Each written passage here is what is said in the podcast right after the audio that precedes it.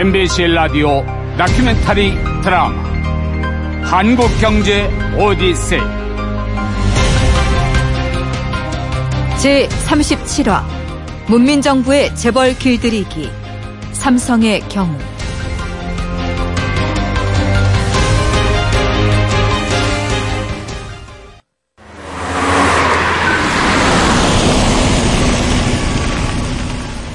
(1992년 12월 26일) 오전 서울 여의도 민자당사 앞으로 고급 승용차 한 대가 미끄러지듯 도착합니다.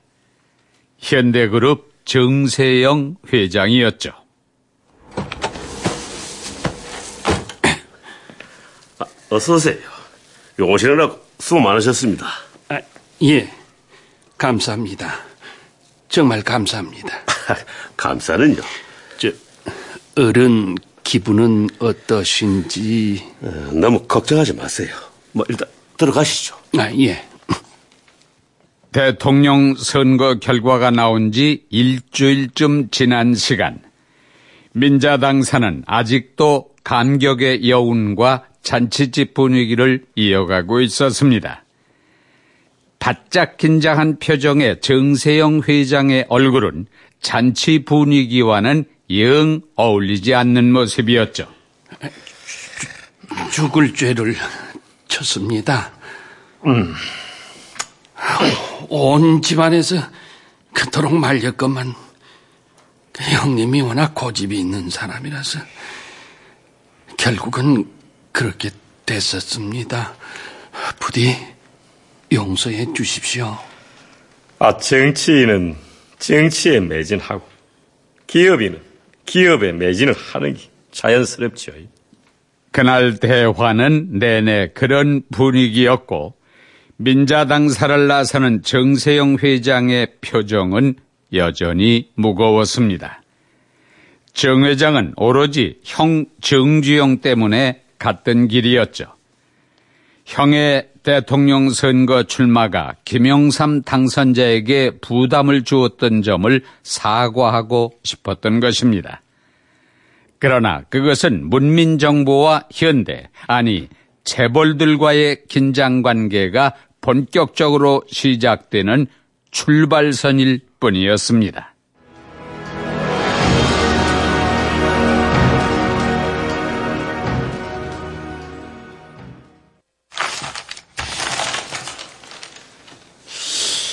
아이 먹고 중소기업 중앙회에서 당선 축하 겸해서 이쪽으로 방문하고 싶다 합니다.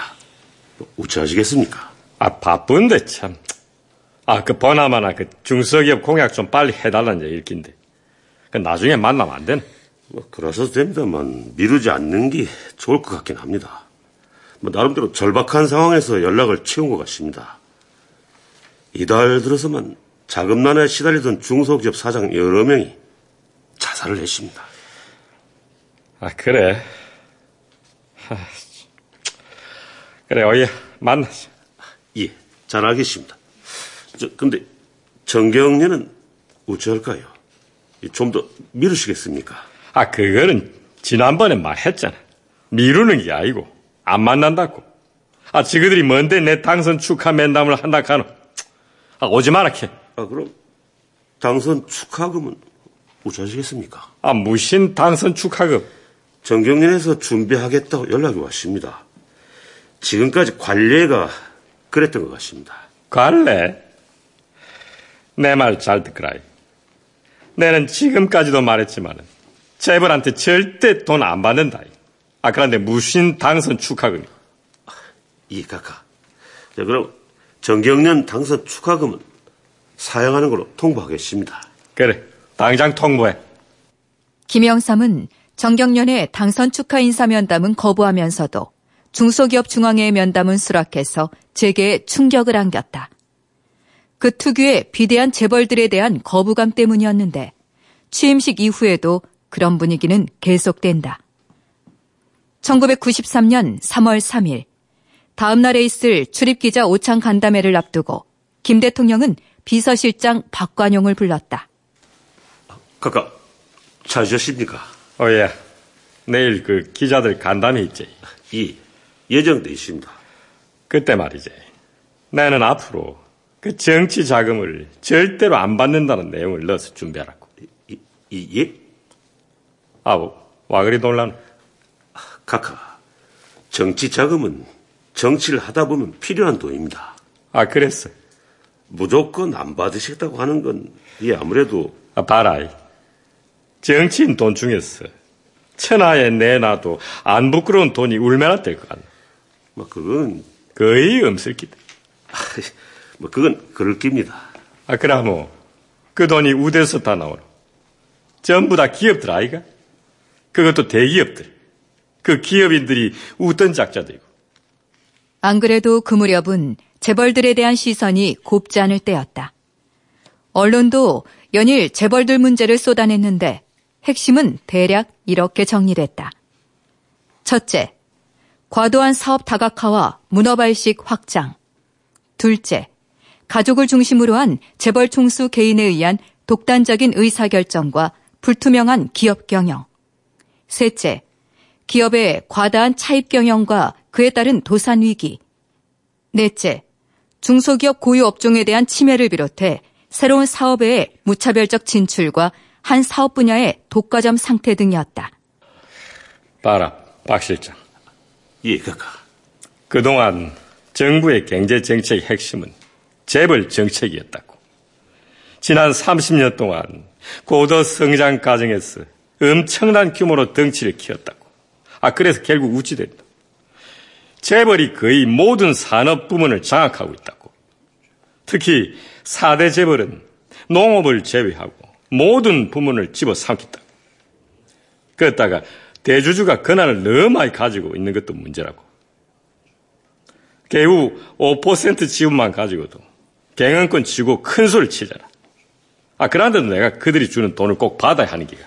하지만, 한편으론 우리나라 재벌이 성장해온 과정을 보면, 고도 경제 성장을 이루기에 초기에는 불가피한 측면도 있습니다. 아이고, 다 안다.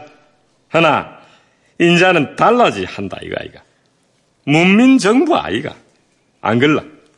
예, 각하 말씀 옳습니다. 내일 기자 간담회 내용은 그리 준비하겠습니다. 그래.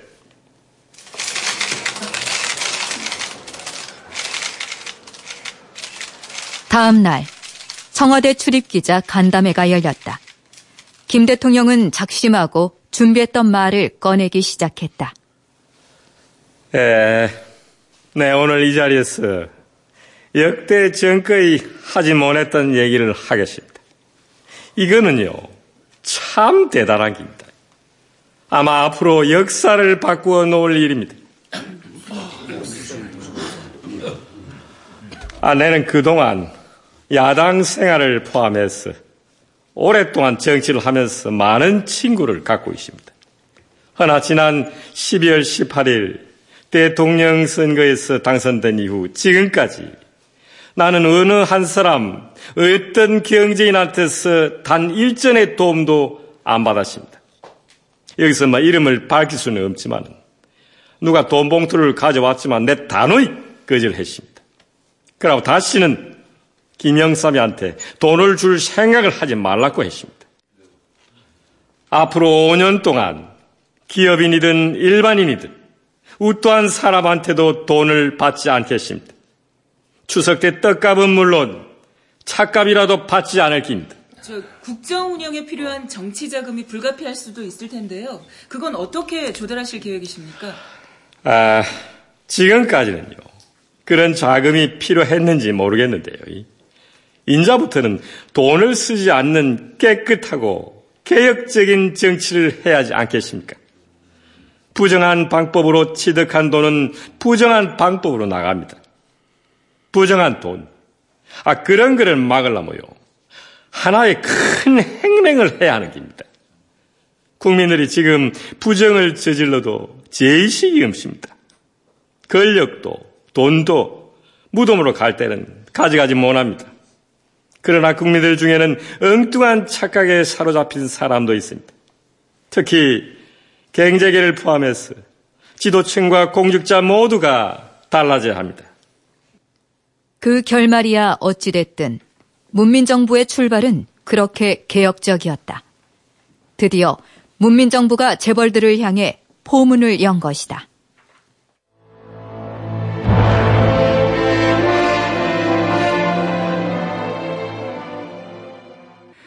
그 뒤로 30대 그룹 내부 거래 실사, 은행권 수수료 담합 인상 제재, 포철 30대 그룹 지정, 위장 계열사 색출 등이 속속 진행됩니다. 그런데 정말 강력한 조치가 나온 것은 1993년 4월입니다. 이거 이거 간담이 서늘해지는군요. 아무래도 문민정부가 회초리를 제대로 든 것 같습니다. 어, 공정거래위원장이 대통령 경제과외 선생을 지냈으니 그 한마디 한마디가 곧 대통령 생각 아니겠습니까? 4월 말 공정거래위원회의 의뢰를 받은 KDI, 즉 한국개발연구원이 낸 자료는 경제력 집중 완화를 중심으로 한 고단위 처방이 들어 있었고 대체로 재벌 그룹의 냉소적인 정책들이었다. 형식적으로는 KDI의 의견이었지만 공정거래위원회, 즉 정부의 재벌 정책 방향 그 자체였다. 그 가운데서도 재벌들을 당혹스럽게 한 건 대기업의 시장 독점을 해소하기 위해 기업 분할 명령 제도와 투자 회수 명령 제도를 도입하겠다는 내용이었다. 이건 뭐 상황에 따라선 재벌 해체 명령을 내리겠다는 거 아닌가요? 결국 그런 얘기죠. 최 회장은 어떻게 생각하십니까? 뭐 여러분과 같은 생각입니다. 같은 생각이라니요? 아, 정부에 대고 뭐라고 한마디라도 하고 싶으잖아요. 저도 그렇습니다. 그래서 어떻게 할 셈이요? 이대로 질질 끌려갈 거요? 가만 가만. 질질 끌려가다니요? 같은 말씀을 해도 그렇게 불쌍하게 말씀하십니까? 그래요? 하면 질질은 빼기로 하지요. 어쩌시겠소? 아, 이경식 부총리를 한번 만나봐야겠습니다.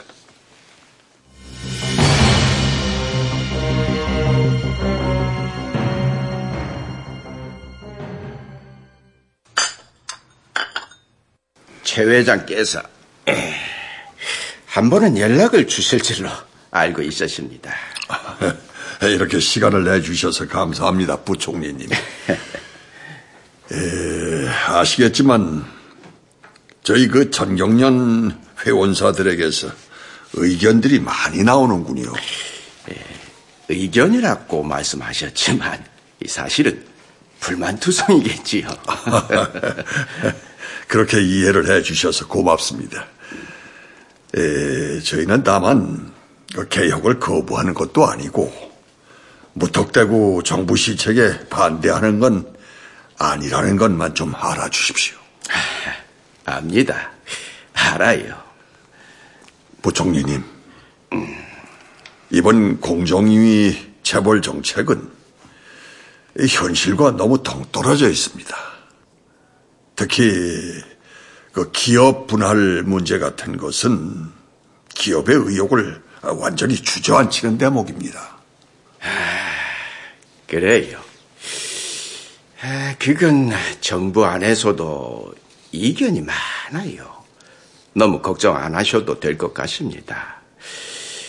최 회장께서 전한 그 전경련 입장을 공정이나 재정원에 전달하겠습니다. 예, 이렇게라도 저희 입장을 전할 수 있어서 다행입니다. 고맙습니다.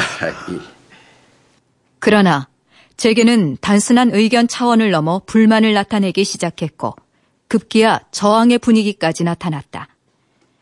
재계의 저항이 집단 반발 수준으로 커지고 언론은 연일 분석 자료를 내놓으면서 파문은 커졌다. 결국 정부가 나서서 재벌을 인위적으로 해체하는 일은 없을 것이라며 수습해야 할 지경이었다. 개혁의 속도가 너무 빠른 탓이었을까? 문민정부의 재벌 다루기 방식에 엇박자가 감지된 사건이었다. 1993년 10월 7일자 서울신문. 출발은 거창하게 후퇴는 슬그머니. 요즘 경제기획원을 비롯한 경제팀이 신경제를 추진하는 자세를 비유하는 말이다. 5일 청와대에서 열린 신경제 추진위에 올린 올 하반기 경제 전망은 국책연구기관인 KDI에서 나온 것으로 돼 있다. 올해 성장률은 금융실명제와 이상 저온 등의 영향으로 신경제 계획에서 목표로 잡았던 6%에는 못 미치고 4.5% 안팎에 그칠 것이라는 게 주요 내용이다. 이경식 부총리나 청와대 박재윤 경제수석 등 경제팀은 지난달까지만 해도 성장률이나 물가 등 올해의 거시경제 총량 지표를 고치지 않겠다는 입장을 고수했었다. 그런데 KDI가 감히 성장률을 낮춰 잡은 것이다. 예산일이 아니다. 일종의 반란이라고 할 법도 하다. 그러나 정부는 아무런 이의를 보이지 않았다. 경제팀과의 사전 조율 또는 양해 아래 나온 결과임이 분명하다. 지난 7월 신경제 5개년 계획이 출범했을 때 화려한 청사진과 거시 지표를 담은 각종 보도 자료는 모두 경제기획원 명의로 작성됐다. 그러나 이번 자료는 KDI의 이름으로 돼 있다. 좋은 자료는 기획원이, 나쁜 내용은 KDI의 차지라는 얘기가 된다.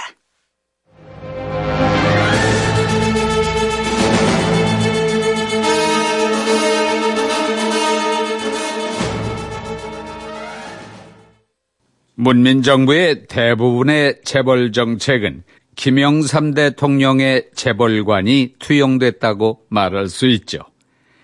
재벌들 가운데에서도 현대와 삼성의 경우는 그 대표적인 사례라고 볼 수 있습니다. 문민정부가 뜨기 1년 전인 1992년 대한민국이 세계 1위에 오르는 사건이 두 가지 있었습니다. 결승선 그대로 황영조 금메달입니다. 황영조 금메달 2시간 13분 23초.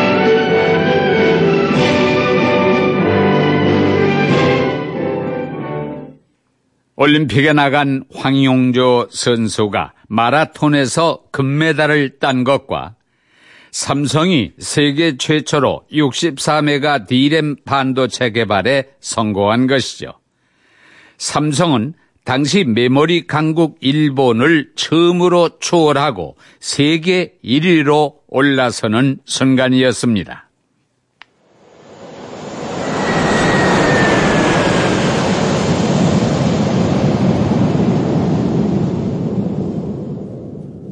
(1993년 6월) 초순 삼성 이건희 회장은 미국을 방문했다. 반도체 개발로 한껏 자신감이 붙은 그는 삼성전자의 해외 시장 경쟁력을 눈으로 확인하고 싶어서였다.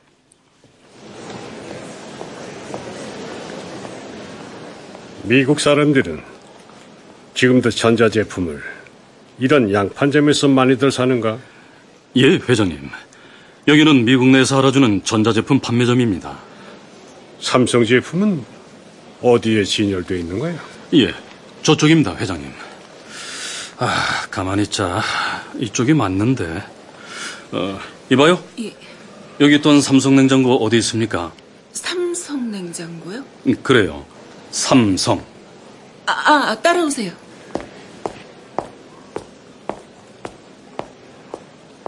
삼성 냉장고는 냉장고 판매장의 구석에 있었다. 이건희는 굳은 얼굴로 김광우 삼성전자 사장을 쳐다봤다. 그리고 아니, 이거 우리 냉장고 맞아? 예, 맞습니다, 회장님. 우리 냉장고가 여기서 이런 대우를 받고 있단 말이야? 먼지 봐라, 먼지. 죄송합니다, 회장님. 사업 이렇게 하려면은 삼성이라는 이름 반환해. 이렇게 먼지 구덩이에 처박힌 물건에다가 어떻게 삼성 상표를 붙여놓을 수가 있는 말이야? 당신들 부끄럽지도 않아? 이 일은 시작에 불과했다. 며칠 뒤 이건희 회장이 묵고 있는 호텔. 이때 공교롭게도 이건희 회장에게 30분짜리 삼성전자의 사내방송 비디오 테이프 하나가 전달됐다. 그리고 이 회장이 그 비디오 테이프를 보게 됐는데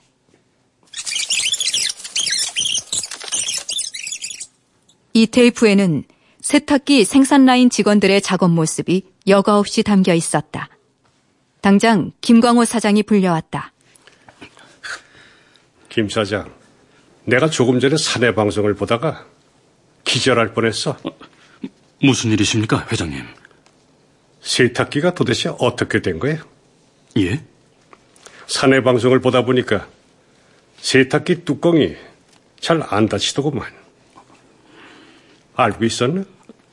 저는 미처 규격이 제대로 안 맞아서 조립할 때 세탁기 뚜껑이 잘 안 닫히니까 플라스틱 뚜껑 접촉면을 칼로 깎아서 본체에 조립하더란 말이야. 지금까지 물건을 이런 식으로 만들어 온 거야? 아, 바로 확인하겠습니다. 말해봐, 김 사장. 세탁기 뚜껑이 잘 안 닫히면 어떻게 해야 돼? 당연히 뚜껑을 다시 설계해서 제작해야 합니다. 그런데 우리 삼성이 세탁기 설계 하나를 제대로 못해서 불량난 세탁기 뚜껑을 손으로 깎아서 조립하나? 워낙 생산량에 쫓기다 보니 그렇게 된 것 같습니다. 말이 되는 소리야! 그따위 물건 아무리 많이 만들면 뭐해? 질이야 어떻든 물량만 뽑아내면 다야? 삼성전자가 언제부터 청계천 양말 공장이 된 거야? 내일 일단 독일로 들어갈 테니까 전부 프랑크푸르트로 불러들여. 예.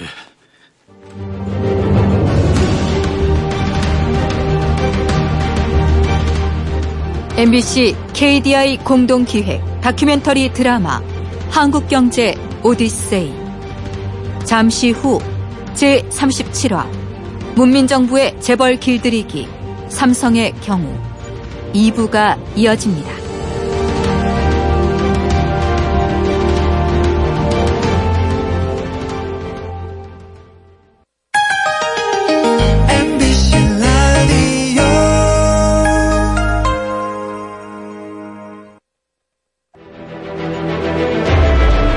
MBC 라디오 다큐멘터리 드라마 한국 경제 오디세이. 제37화 문민정부의 재벌 길들이기. 삼성의 경우 2부.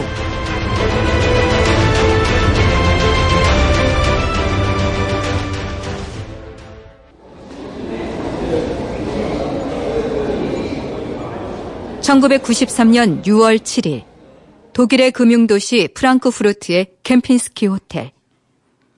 이건희 회장의 호출로 한국에서 온 삼성그룹의 최고 경영진 200여 명이 모였다. 이것이 삼성의 역사를 바꾼 이른바 신경영 선언회의였다. 모두들 세기 말이라고들 하는데 20세기를 보내고 새로운 21세기를 앞둔 중차대한 시점입니다. 그렇다면 우리도 시대 흐름에 앞서지 못하면 살아남지를 못합니다. 지금 삼성이 잘 나간다고 하지만 위기입니다. 개인의 생각도 습관도 바꾸고 회사의 규정도 관행도 바꾸고 그 밖의 모든 것 기업의 패러다임을 완전히 새롭게 바꿔야 합니다. 그렇게 독일 프랑크푸르트에서 시작된 대형 이벤트는 총 8개 도시를 돌며 임직원 1,800여 명이 참여한 가운데 350여 시간의 토의로 이어집니다. 말 그대로 대장정이었죠. 그런데 공교롭게도 이건희 회장의 그런 개혁 정신이 당시 문민정부의 개혁 분위기와 맞물려 큰 호응을 얻게 됩니다.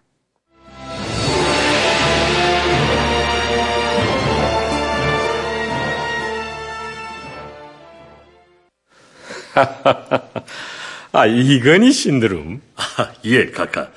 뭐 바람이 대단한가 봅니다. 정부 내 각 부처 고위 공무원들도 삼성까지 가서 연수를 받고 있으니까요.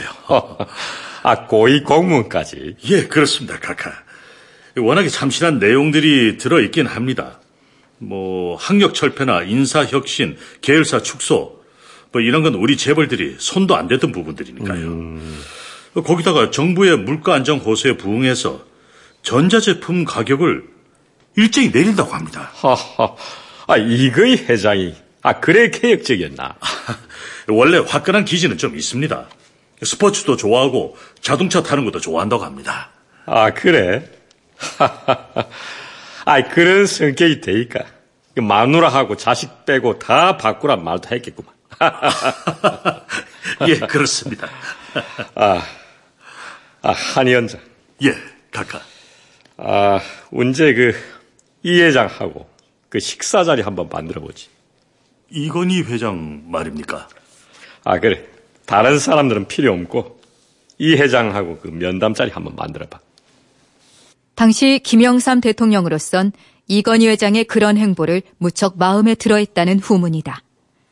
물론 1995년 이건희 회장의 베이징 발언 이전까지의 일이다. 아무튼 1993년 8월 17일 저녁 이건희 삼성 회장이 청와대에 초청됐다. 특이한 건 재계 총수로는 처음인데다 배석자 없는 독대였다. 아, 이 회장. 아, 내는요, 이, 이 마누라하고 자식 빼고 그 다 바꿔야 한다는 말 했다는 소리 듣고요. 무릎을 탁 치다고요. 그러셨습니까? 예. 바로 그이단 말이지. 에이? 우리 문민정부의 계획도 그래 해야 한다고 생각했습니다. 그렇게까지 좋게 평가를 해주셔서 감사합니다. 아이, 아이, 우째 저래 내 생각을 그대로 말하는지 참 놀랬습니다. 아, 그래서 우리 경제 비서관들한테도 우리 이 회장만이 내 뜻을 아는 것 같다. 막 이래 말했습니다. 뭐 그렇게까지 송구스럽습니다. 아, 실제로 그러이 얼마나 보기 좋습니까? 금융 실명제 추진한다고 그제 발표를 했습니다만 삼성이 지금 하고 있는 배나와 노력, 기술 개발, 의식 개혁 이거요 정말 중요한 일들입니다. 아주 바람직한 방향이고요. 다른 재벌들도 그래 해야 됩니다. 감사합니다, 카카. 저희는 1등에 만족하지 않고 1등을 뺏기지 않으려고 많이 노력하고 있습니다. 아, 당연히 그래야지요. 아, 세계 최초 반도체 개발에 그치지 말고요. 계속해서 1등을 지키셔야지요. 그리고 솔직히 내는 우리 이 회장한테서 그 뭐랄까 그 동지애 예, 막 동지애 같은 것까지 느끼십니다. 우리 정부가 잘 해나갈 수 있도록 협조 좀 많이 부탁드리겠습니다. 실제로 당시 김영삼 대통령은 이건희 회장에게서 동지애를 느낄 정도로 마음에 들어했습니다. 문민정부가 기치로 내건 신한국 신경제의 박자라도 맞춰주듯 신경영이라는 새로운 슬로건을 내건 이 회장이 눈에 안 들어올 수 없지요. 대선 패배 후유증으로 자숙 시간을 보내야 했던 정주영 현대 명예회장과는 크게 대조적이었습니다. 그리고 이렇게 만들어진 문민정부와 삼성 사이의 밀월 관계는 결국 삼성의 자동차 시장 진출로까지 이어집니다.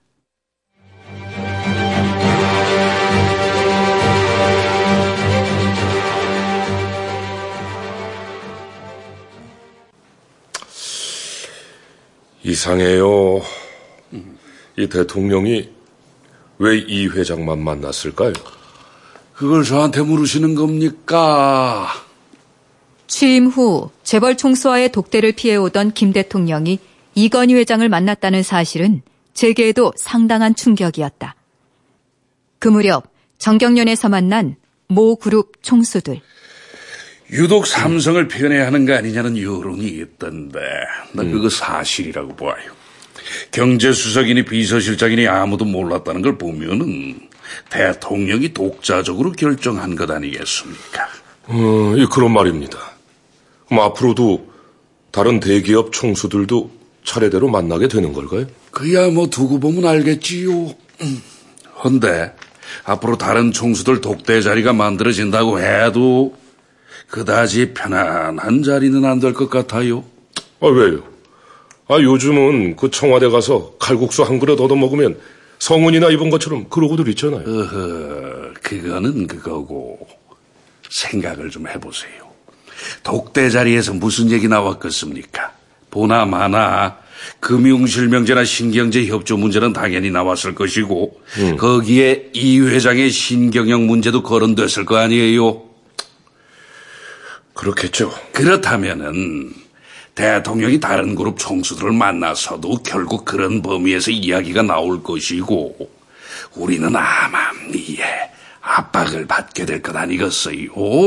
삼성은 저렇게까지 하고 있는데 니들은 뭐 하는 거냐? 뭐 이런 압박인가요? 그렇지 당연하지 않습니까? 그런 마당에 못 넘어 칼국수가 잘 넘어가겠습니까? 이 회장과의 독대가 여론의 민감한 반응을 가져오자 오해를 불식하기 위해 청와대는 3개월간 30대 그룹 총수들과 차례로 만나겠다는 발표를 합니다. 청와대 측은 대통령이 앞으로 대기업 총수들과 틈나는 대로 계속 만나게 될 것이라고 밝혔습니다. 김영삼 대통령이 재계 총수들과 잇따라 단독 회동을 갖기로 한 것은 그러나 문민정부와 삼성의 좋은 관계는 채 2년을 넘기지 못합니다. 이른바 이건희의 베이징 발언이 결정적이었습니다.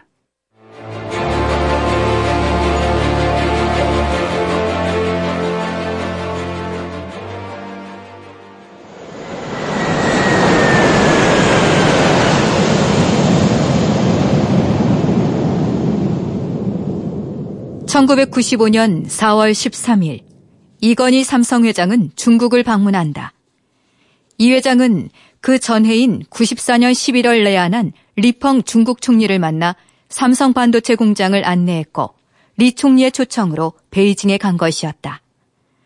뜻밖의 장점인 주석을 만나고 난 뒤 베이징의 한 호텔 현명관 비서실장이 이건희의 방을 찾았다.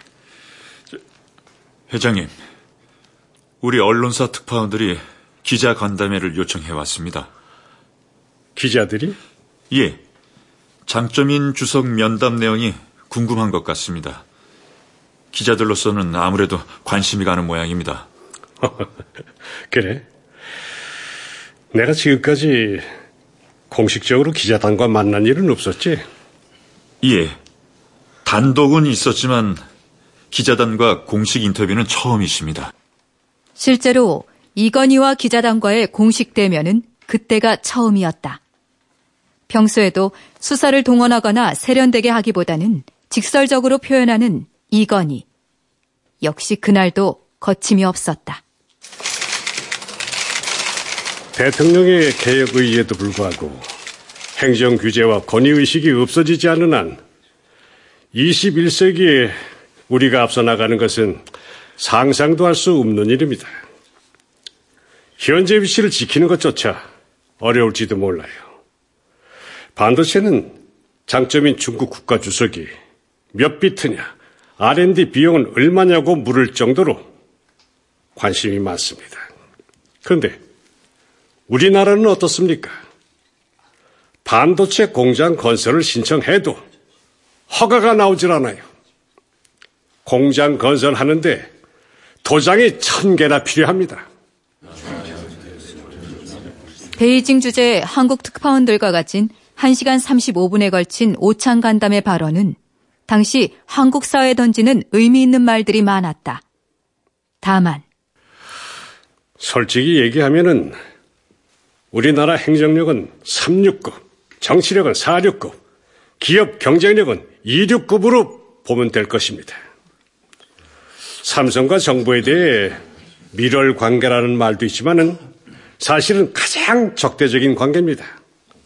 자동차 허가도 부산 시민이 반발하니까 내준 것 뿐이에요. 기자 간담회가 끝나고 이건희가 자리를 뜨자 동석했던 참모들이 즉각 수습에 나섰다. 아, 자, 자, 아, 아, 여, 여러분, 여러분. 자, 기자 여러분. 제 말씀 좀 들어보십시오. 회장님도 사실은 언론계에서 사회의 첫 발을 내디딘 분입니다. 1966년에 동양방송에 입사하신 분으로 말하자면 여러분의 선배격입니다.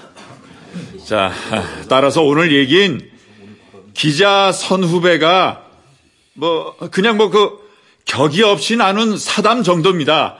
오해하지 마시고요. 오늘 말씀 내용은 오프 더 레코드입니다. 아시겠죠? 꼭 좀 부탁드립니다.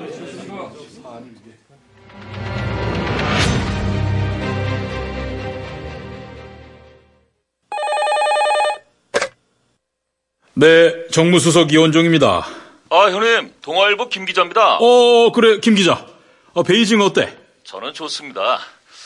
그런데 좀 전에 이건희 회장이 특파원들하고 간담회를 가졌는데요. 이상한 말이 좀 나왔습니다. 아, 무슨 이상한 말? 이건희 회장의 발언은 베이징 특파원을 통해 이원종 정무수석에게 직보됐고 다시 이 정무수석은 김 대통령에게 그 내용을 전합니다. 예상대로 대통령의 반응은 격했습니다. 아, 아니 뭐라고? 아, 그자가 아 그런 소리를 했다고? 아, 나 참, 아, 글마 그게 미친나 진짜. 에이? 아, 그게 사실이가? 에? 예, 믿을 만한 정보입니다. 아니 뭐 쓸데없는 그런 소리를 다. 아, 나 참. 아, 내가 그동안 기업들을 위해서, 에이? 아, 울매나 많은 규제 계획을 해왔는데도, 아, 그런 소리를 씹으려고 있어? 아, 참. 아, 특히나 내가, 아이, 뭐, 어이? 아, 손도 못 댈 삼성 자동차 만들어주고, 반도체 공장 증설까지 허가를 해줬는데도, 아, 아, 참. 아, 이놈아, 이거는 와 이리 뒤통수를 치고 대게 쌌노니, 에이? 곁에 있던 이원종 정무수석은 아무 말도 못할 정도였다. 그날 저녁, 곧바로 이 회장의 비서실장인 현명관이 귀국 즉시 이원종 수석을 만났다. 수석님, 오해가 좀 컸던 것 같습니다. 아니, 이게 어떻게 된 겁니까? 각하께서 그렇게 경로하신 건 처음 봅니다. 전체 맥락은 그런 게 아니었는데, 아, 특파원들하고 점심 먹으면서 평소 지론을 비보도를 전제로 자유롭게 이야기한 것이었습니다. 내용도 대부분 중국 내 사업 활동과 관련한 것이었고, 대정부 비판은 일부였습니다. 그 삼성이 정부하고 NT 관계다 어쩌면서 적대적 관계라는 말은 어쩌다가 나온 겁니까? 그것도 오해입니다. 시중에 저희가 거액의 정치 자금을 내고 승용차 사업 허가를 따냈다는 루머가 나돌지 않습니까? 회장님은 그런 소문을 의식했던 것 같습니다. 자동차 사업 일을 하게 된 게 결코 정부와 밀월 관계 때문이 아니란 걸 굳이 강조하다 보니까 뭐 듣고 보니까 난 어느 정도 이해가 되지만 문제는 여론이에요. 신문에 대문짝만하게 났잖아요. 기자들 입을 어떻게든 막았어야죠. 자, 아무튼 내막은 알았으니까 나도 속은 시원합니다만 아, 앞으로 닥칠 일들이 녹록지 않을 겁니다. 실제로 이건희 회장의 베이징 발언으로 삼성은 만만치 않은 길을 걷게 된다.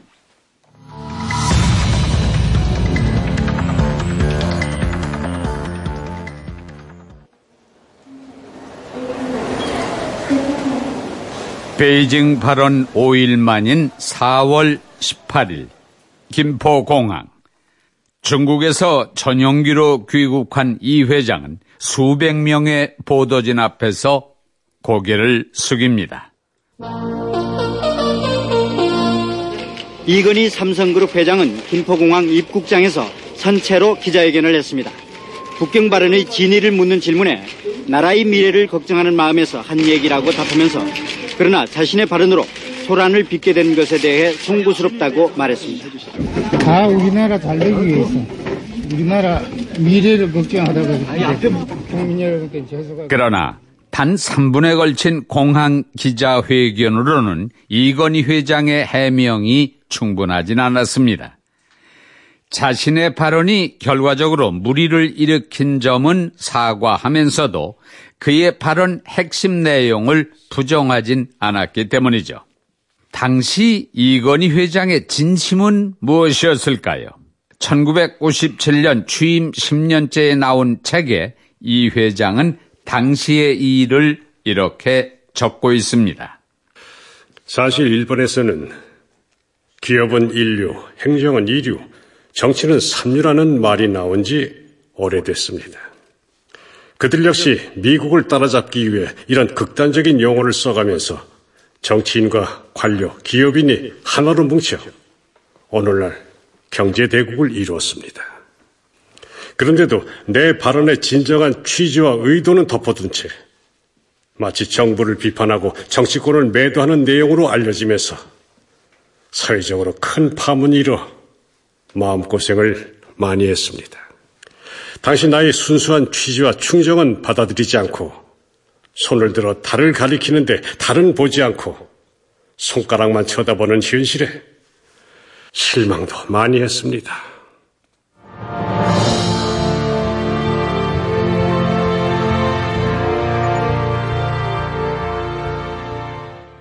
이 회장의 베이징 설화 사건은 삼성은 물론 정책에 엄청난 파문을 가져왔다. 이러다가는 모든 재벌이 정부에 대들기 전에 본때를 보여줘야 합니다. 조카 이재현이하고 재산 분쟁이나 하면서 무슨 나라 걱정을 한다고. 아니, 수신제가도 못하는 사람이 국내 제일의 재벌 총수라니, 원. 에휴, 청와대 내의 이런 분위기는 곧바로 삼성 압박으로 이어집니다. 삼성이 이 회장 저택 주변 서울 한남동에 조성 중인 복합마을 프로젝트에 강도 높은 세무조사가 들어가죠. 임직원들 명의로 사들여 부동산 투기 혐의가 짙다는 이유였습니다. 결국 그 프로젝트는 중단됩니다. 또한 노태우 전 대통령 비자금 사건과 관련 이 회장에 대한 검찰의 기소도 이루어집니다. 삼성항공의 F5 전투기 국제 공동 개량 사업이 무산됐고 영광원전 5, 6호기 건설도 응찰하지 못했으며 미국 현지 반도체 공장 설립도 제동이 걸립니다. 문민 정부가 끝나는 날까지 삼성으로선 되는 일이 없었습니다.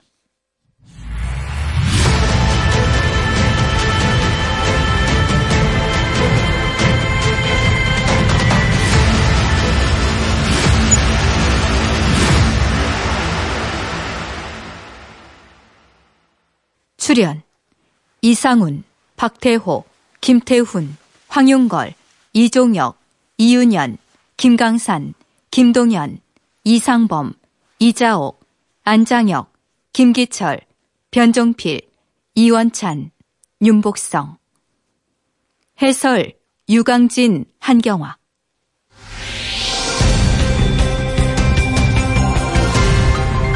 MBC KDI 공동 기획 다큐멘터리 드라마 한국 경제 오디세이 제37화 문민정부의 재벌 길들이기 삼성의 경우. 극본 조수연 기술 박규소 음악 효과 차석호 연출 이승곤 신성훈